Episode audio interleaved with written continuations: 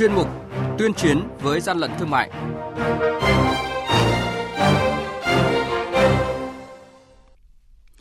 Vâng, thưa quý vị và các bạn, quản lý thị trường Quảng Nam tạm giữ hơn 1.000 chiếc đồng hồ do nước ngoài sản xuất giả nhãn hiệu Thụy Sĩ.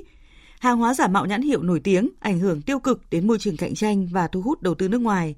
Nhìn từ vụ việc của công ty cổ phần điện tử Asanzo, cần thận trọng và sớm hoàn thiện cơ sở pháp lý. Đó là những thông tin sẽ có trong chuyên mục tuyên chiến với gian lận thương mại hôm nay. Nhật ký quản lý thị trường, những điểm nóng Thưa quý vị và các bạn, từ đầu tháng 7 đến nay, Cục Quản lý Thị trường tỉnh Quảng Nam đã kiểm tra phát hiện hơn 1.000 chiếc đồng hồ do nước ngoài sản xuất, không có hóa đơn chứng từ, chứng minh nguồn gốc nhập khẩu hợp pháp, có dấu hiệu là hàng hóa giả mạo nhãn hiệu đồng hồ Thụy Sĩ được vận chuyển qua địa bàn và bày bán kinh doanh tại các cửa hàng, cửa hiệu trên địa bàn. Hiện Cục Quản lý Thị trường tỉnh Quảng Nam đã tạm giữ toàn bộ số hàng này và xử lý theo quy định của pháp luật.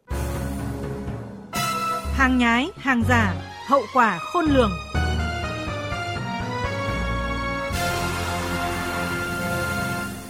Thưa quý vị và các bạn, thời gian qua, Tổng cục Quản lý thị trường đã chỉ đạo các cục quản lý thị trường cả nước đồng loạt triển khai kiểm tra kiểm soát các mặt hàng do nước ngoài sản xuất có dấu hiệu giả mạo nhãn hiệu nổi tiếng đã được bảo hộ tại Việt Nam. Trong thời kỳ hội nhập kinh tế sâu rộng, tình trạng sản xuất buôn bán hàng giả, hàng hóa xâm phạm quyền sở hữu trí tuệ ảnh hưởng tiêu cực đến môi trường cạnh tranh lành mạnh và thu hút đầu tư để phát triển kinh tế xã hội, đặc biệt là thu hút đầu tư nước ngoài và thực hiện những cam kết song phương hoặc đa phương về sở hữu trí tuệ. Kỷ cương pháp luật không được thực thi nghiêm minh, nhà nước thất thu thuế, quyền lợi người tiêu dùng bị xâm hại. Quý vị và các bạn đang nghe chuyên mục Tuyên chiến với gian lận thương mại Hãy nhớ số điện thoại đường dây nóng của chuyên mục 038 857 7800 và 0945 131 911. Chúng tôi xin nhắc lại các số điện thoại là 0388 577 800 và 0945 131 911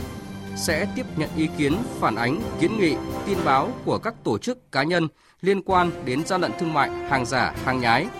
tuyên chiến với gian lận thương mại phát sóng trong thời sự đồng hành sáng thứ ba, thứ năm và thứ sáu hàng tuần. Thưa quý vị và các bạn, Tổng cục Quản lý thị trường đã lên phương án kiểm tra xác minh về xuất xứ nguồn hàng của công ty cổ phần điện tử Asanzo Ông Trần Hữu Linh, Tổng cục trưởng Tổng cục Quản lý thị trường cho rằng vụ việc này chủ yếu liên quan đến hàng hóa nhập khẩu và khá phức tạp nên Tổng cục Quản lý thị trường sẽ phối hợp với các đơn vị chức năng liên quan xác minh thận trọng. Hiện nay đang có nhiều quy định về nguồn gốc hàng hóa cũng như xác định nguồn gốc xuất xứ nên việc đối chiếu xác minh hàng hóa không đơn giản. Bộ trưởng Bộ Công Thương Trần Tuấn Anh đã yêu cầu các cục vụ viện có liên quan như Cục xuất nhập khẩu, Cục Công nghiệp, vụ khoa học công nghệ, vụ thị trường trong nước, Tổng cục Quản lý thị trường tiến hành kiểm tra giả soát công tác quản lý nhà nước và chức trách nhiệm vụ được giao trong vụ việc này. Từ đó có những biện pháp cụ thể đảm bảo quyền và lợi ích của người tiêu dùng, đồng thời đảm bảo môi trường sản xuất kinh doanh lành mạnh.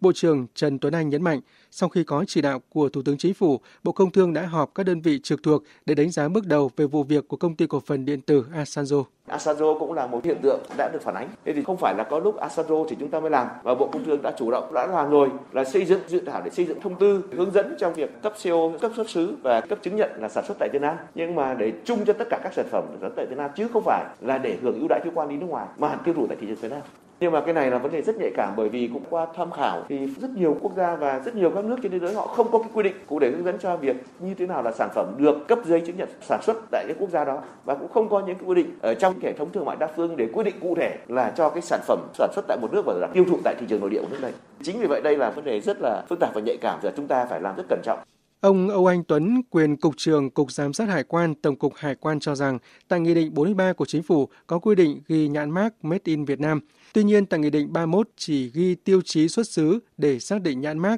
đối với hàng hóa xuất khẩu, nhập khẩu, chưa có đối với hàng hóa lưu thông trong thị trường nội địa. Chính vì vậy, hiện cơ sở xác định doanh nghiệp nhập khẩu linh kiện, sau đó lắp ráp bán tại thị trường Việt Nam có đáp ứng tiêu chí xuất xứ với hàng Việt Nam hay không là không có. Nếu áp dụng với hàng nhập khẩu, xuất khẩu, chúng ta có giá trị gia tăng ở Việt Nam là bao nhiêu? Quy tắc chuyển đổi mã HS từ đầu vào, đầu ra, 4 số hay là 6 số? Theo ông Âu Anh Tuấn, cơ sở pháp lý chưa rõ ràng nên các cơ quan chức năng rất khó xử lý những hành vi vi phạm, đặc biệt là những doanh nghiệp nhập khẩu nguyên liệu sản xuất và sau đó đưa ra bán tại thị trường trong nước. Về cơ sở pháp lý thì có một số những điểm chưa thực sự rõ ràng dẫn đến các cơ quan rất khó trong việc xử lý những hành vi vi phạm, đặc biệt là những cái trường hợp mà doanh nghiệp nhập khẩu nguyên liệu sản xuất và sau đó đưa ra bán tại thị trường trong nước. Cụ thể là doanh nghiệp nhập khẩu nguyên liệu về sản xuất nhưng như thế nào gọi là được ghi cái nhãn made in Việt Nam hoặc là sản xuất tại Việt Nam vào sản phẩm hoặc là xuất xứ Việt Nam vào sản phẩm thì hiện tại là quy định chưa rõ ràng. Các nghị định, thông tư của Bộ Công Thương chỉ hướng dẫn về tiêu chí xuất xứ hàng hóa xuất khẩu và hàng hóa nhập khẩu, lại chưa hướng dẫn về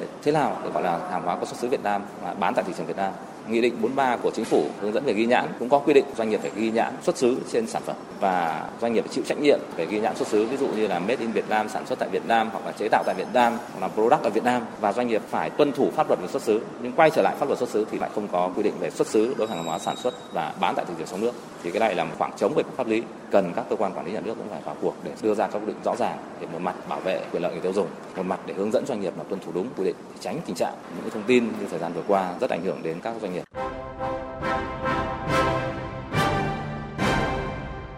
chung tay chống hàng gian, hàng giả, bảo vệ người tiêu dùng.